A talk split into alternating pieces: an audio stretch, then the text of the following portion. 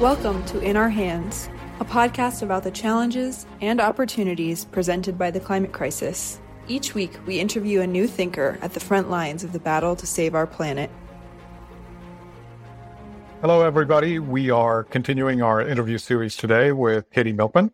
Dr. Milkman is the James G. Dinan Professor at the Wharton School of the University of Pennsylvania, my alma mater, and also holds a secondary appointment at Penn's Perelman School of Medicine. Her research explores ways that insights from economics and psychology can be harnessed to change very consequential behaviors for good. And that includes things like savings, exercise, vaccination take up, and discrimination. He has dozens of published articles in leading social science journals, such as Management Science, the Proceedings of the National Academy of Sciences, and the Journal of Finance, all of which have reached a wide audience uh, through regular coverage in major media outlets. She also frequently writes about topics related to behavior science for the Washington Post and Scientific American, so please look out for her.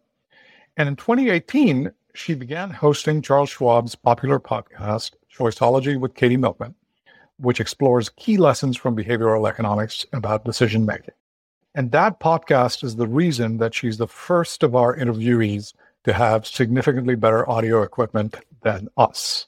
And so we are now full of envy and are going to have an upgrade sooner or later.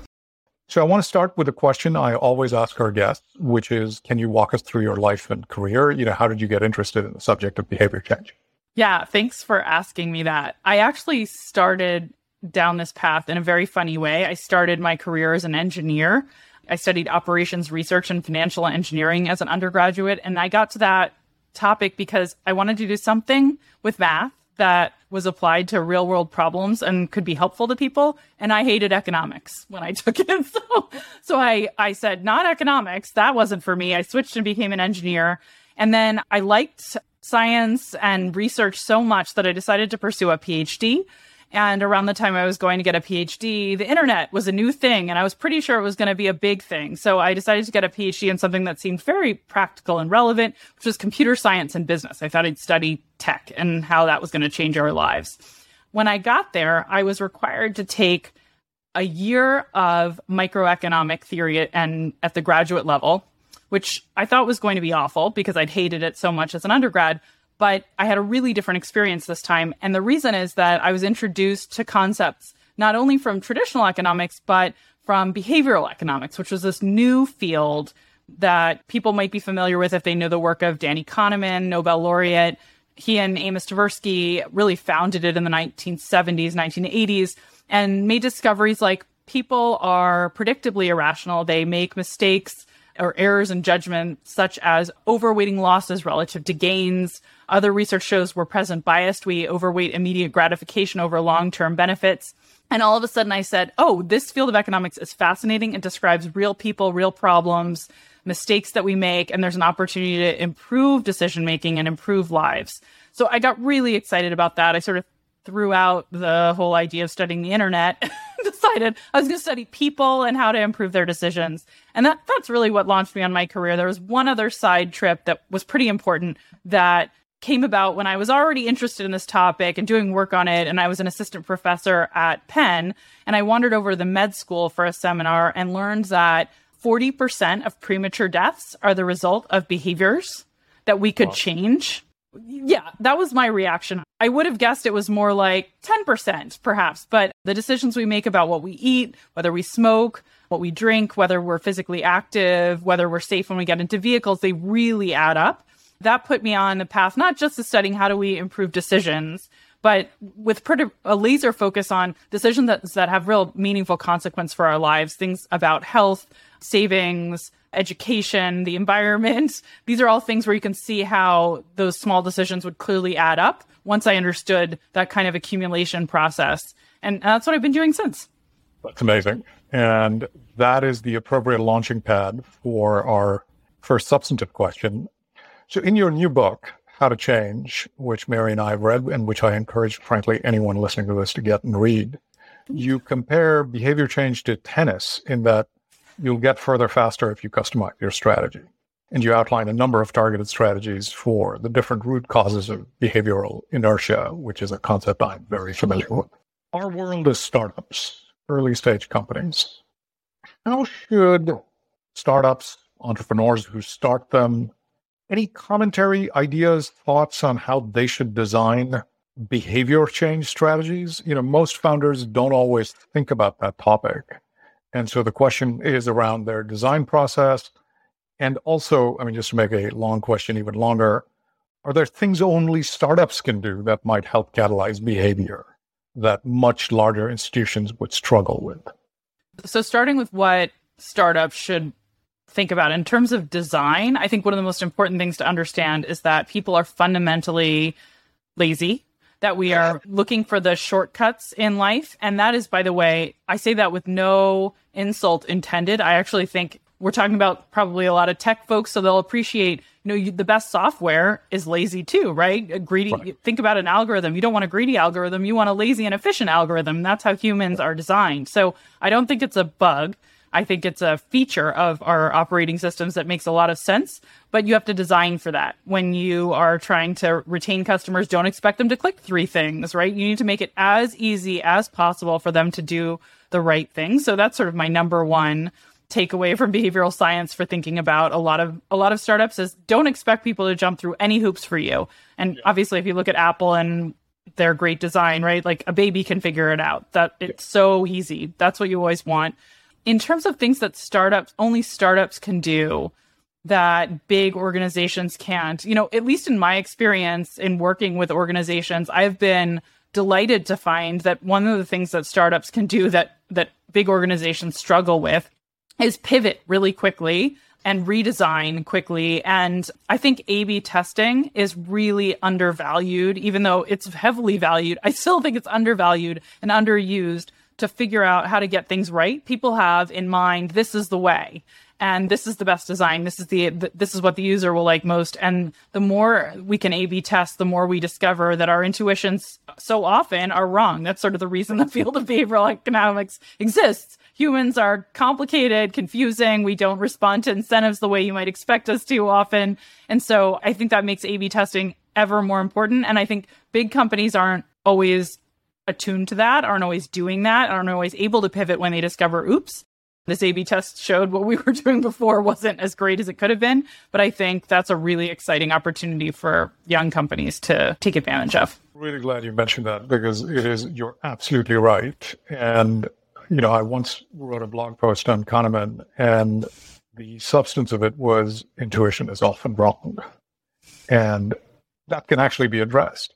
So, next question is a lot of listeners of this podcast, as we call it, are deeply concerned about the climate crisis and want to think about implementing behavior adjustments without necessarily focusing on the climate crisis itself, but to the extent you can, it would be great. What advice would you give them on individuals, you know, people like you and me, on implementing effective changes in their own lives, behavior changes mm. that lead to a more climate and planet friendly lifestyle. Can the lessons in your book be applied to those actions? Is another way of asking that question. Yeah, no, I hope so. And I certainly think so. And, and as you mentioned, the the sort of biggest lesson at the heart of my book is that it's really important to understand what are the barriers to change in a specific situation and then tailor the solutions you use that are based in science to that specific challenge. The barrier that might lead someone not to take their medications, for instance, might be they, they forget, which could be a really different barrier than someone who's not getting to the gym because they hate exercise, right? And so you'd want really different, you know, one might need reminders and the other might need uh, a different way to make workouts really less miserable. So tailoring, I think, is critically important and it's something that can apply here as well. If I had to guess, so in my book, I walk through a number of different barriers that are quite common and that research in behavioral science suggests ways to overcome. I think there's sort of two that are probably most relevant to the climate crisis. The first one is present bias or impulsivity. And that's our tendency to care more, much more than makes sense from sort of a rational economic framework. We care much more about right now, our instant gratification, than about the future. So we're time right. inconsistent. If I can buy the fancy gadget right now, but it means right. I won't have enough in retirement, so what? I decide to do it, right? If I can eat the pizza now, but it means I won't be as healthy and live as long, I ignore that future cost and I focus on the fact that it tastes good as opposed to the salad, which tastes a little less good, but is better for me in the long run. So present bias leads us to make lots of mistakes. I think it's really important in thinking about climate change that present bias just adds insult to injury in this crisis because the consequences are delayed. And that's just a recipe for disaster with human nature. So, what do we do? Well, what I'd say there's sort of two key insights that are most relevant from research to, to solving for present bias. One is finding ways to actually change the nature of whatever it is that you need to do now to make it more fun, to make it give you more instant gratification. So, can we look for enjoyable, fun, gamified ways to achieve our, our goals with regard to the climate? Can we do them with friends? That's one way to make it more fun. Can we get rewards for doing it from apps or our employers? What are ways that we can make it instantly gratifying? How can we solve for this in a way that isn't a chore? And then the second is something that actually my colleagues, Todd Rogers and Max Bazerman at Harvard, have called future lock in. And that is even when we're present biased, we will still be eager to say, oh, and yeah, future me, you know, next week I'll eat the salad. Next week I'll do the thing that's good. It's just right now when we don't want to do the thing that we know is good in, in our long term interests. So future lock in is to say, all right, you know, you care about driving a fuel efficient car in the long run. Maybe you're not willing to do it today because right. that's going to be a hassle. But how about we agree your next car is going to be a fuel efficient car? Are you willing to commit to that?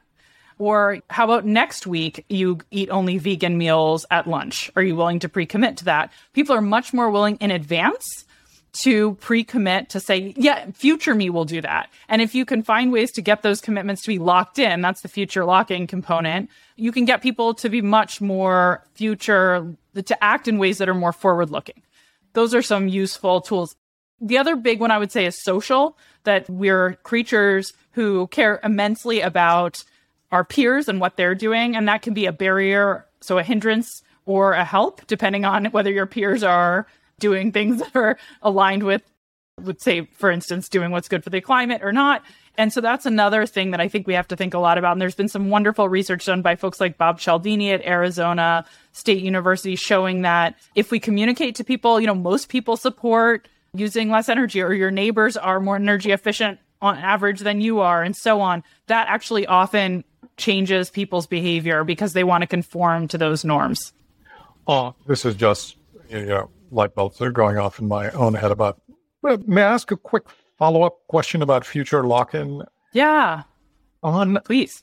And does one find, does research suggest that when people make a future commitment, they actually are more likely to live up to it? If you say, "Oh yes, I will eat only vegan meals next next week or only vegetarian lunches," Well, then when next week becomes today, you're like, well, how about the week after this one?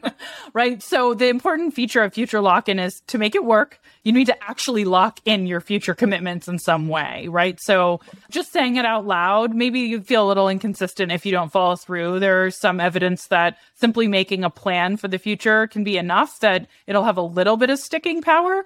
But better yet is to try to convince people to make commitments to things where there's some cost or penalty if they actually don't follow through or to order meals in advance so that they'll literally show up on their doorstep and those meals are likely to be healthier, more environmentally friendly and so on than what they would order if they were just choosing, you know, 5 minutes before dinner time.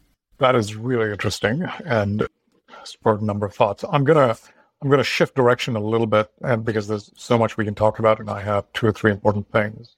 So the pandemic has been a massive global experiment in behavioral science in so many ways. And I just want your reaction to, you know, are there things you've observed as the pandemic's unfolded, not necessarily just in the US, but certainly we can focus on the US, that have been interesting to you? You know, something you look at and say, ha, this either validates something we hypothesized or some new hypotheses have arisen. Yeah, no, we've learned so much about human nature from this. I would say one of the things I already was mentioning how hard it is for companies to experiment and pivot. Mm-hmm. And, you know, we knew that. We knew that companies weren't doing that enough. One of the things that I think has been most interesting to me about this is how many companies that said, we'd never consider hybrid. We'd never let people work from home, never in a million years. We're forced to try it because there was no other option and then realized actually this was working quite well for them and now are committed to continuing to do that. How many conferences said we'd never go virtual? We would never consider having a green option where people could zoom in and it's working. And now they're going to consider making that possible. And there's a lot of people who got on a plane every week to do their jobs who are still doing them just fine without that. And obviously, that's a huge contributor to global emissions, all the planes that we take. I think it's been a massive experiment with some features of our life that we felt were we couldn't live without, we couldn't do our work without, that were costly for the climate. And we've yeah. learned actually we can. It makes me recognize, or I think it's a nice illustration that that we need to experiment more even when we're not forced to, right? It shouldn't have taken this crisis to push employers and individuals to explore these possibilities, given there's another crisis looming. But it did. We've learned a lot. I hope one of the things we've learned is never say never and that we should be more open to trying different things, especially when there's this much on the line. Oh, I, you know, I couldn't agree more. You know, my own life and, and, the life of my firm, so to speak, has changed as a result of the pandemic. A lot of it having to do with remote and distributed work. We're an eight person firm in five countries and three continents. And we would not have thought of that pre pandemic. So, next question is, and we touched on this briefly before we began the podcast, is this interaction between behavior change, which one associates with individual action, and policy change, which obviously is on behalf of a collective. And I say that the starting point is, is the climate crisis, but that point applies to a lot of things, not just the climate crisis.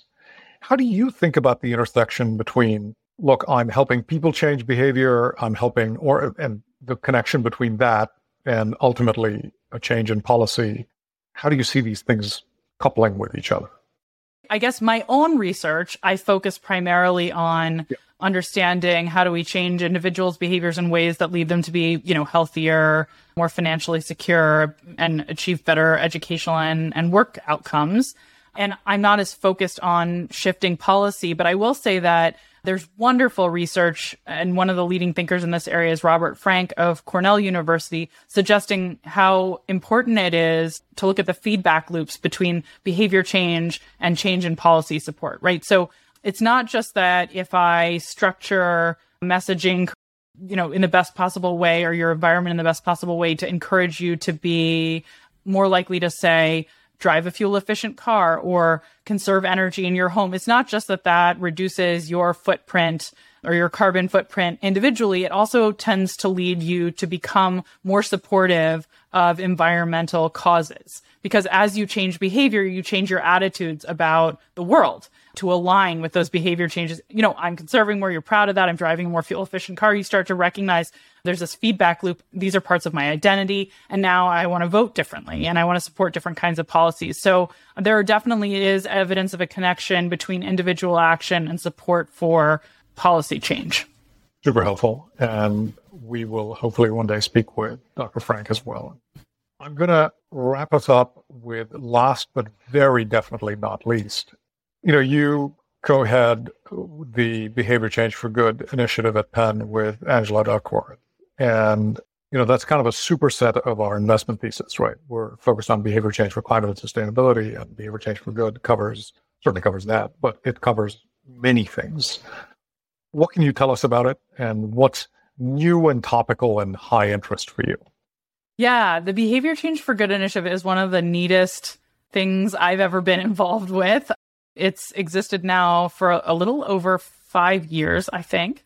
And what it does is it brings together about 145 scientists from different fields and different places in the world who are all interested in behavior change, but look at it with a really different lens, right? So computer scientists, doctors, economists, psychologists, neuroscientists, lawyers, and we put out challenges to this team of 145 scientists whenever we find an opportunity to do a project with an organization at scale to, right. and we say you know help us test your best ideas. What are your best ideas to solve an important problem? And we'll actually go out and implement them and do, we call them mega studies, not just a simple A B test, but a massive test, an A, B, C, D test all the way to Z and see what in a tournament style, what works best. So we've done these kinds of studies to try to promote exercise in partnership with 24 hour fitness. We did studies like this with Walmart to try to encourage vaccination and figure out what messaging was most effective there. And we've seen really big returns on this approach when we sort of throw more things at the wall and, and have a broader range of people involved in idea generation. And I hope we'll be able to bring this approach to bear on more and more important problems, including climate change, so that we can, I think of it as sort of like the Manhattan Project. in a weird right. way, right? Like we've done these massive big science efforts in other parts of the world. And I think it's time to be thinking about it in terms of behavior change when the stakes are so high in so many parts of our lives. And how can viewers or listeners of our little show here, how can they find their way to learning more? Is it by just doing a quick search for and behavior change for good? Yeah, we have a that's the best thing to do. Website. We have a website, you know, bcfg.upenn.edu and if I somehow botch that, you'll Google will get it right. and it has lots of information about the work we do, the scientific publications we've put out, sort of our model for for science and all the members of our team, many of whom are are doing fantastic research about the climate and behavior change, some of whom I mentioned to you before we started talking on this podcast. This was the most fun I've had in a very long time. Oh. I want to thank you for bringing some wisdom to me and to my colleague Mary and, and in due course to our audience. Uh, I want to thank you Thanks again very much for the time and the insights. And this is probably not the last you're hearing from us. Thank you. thank you so much for having me. This was really fun for me as well. I appreciate the opportunity to, to meet and chat. Thank you for listening. Please email us at climate at amasia.vc with any suggestions or ideas. And visit inourhands.earth for the full transcript of this podcast and other information.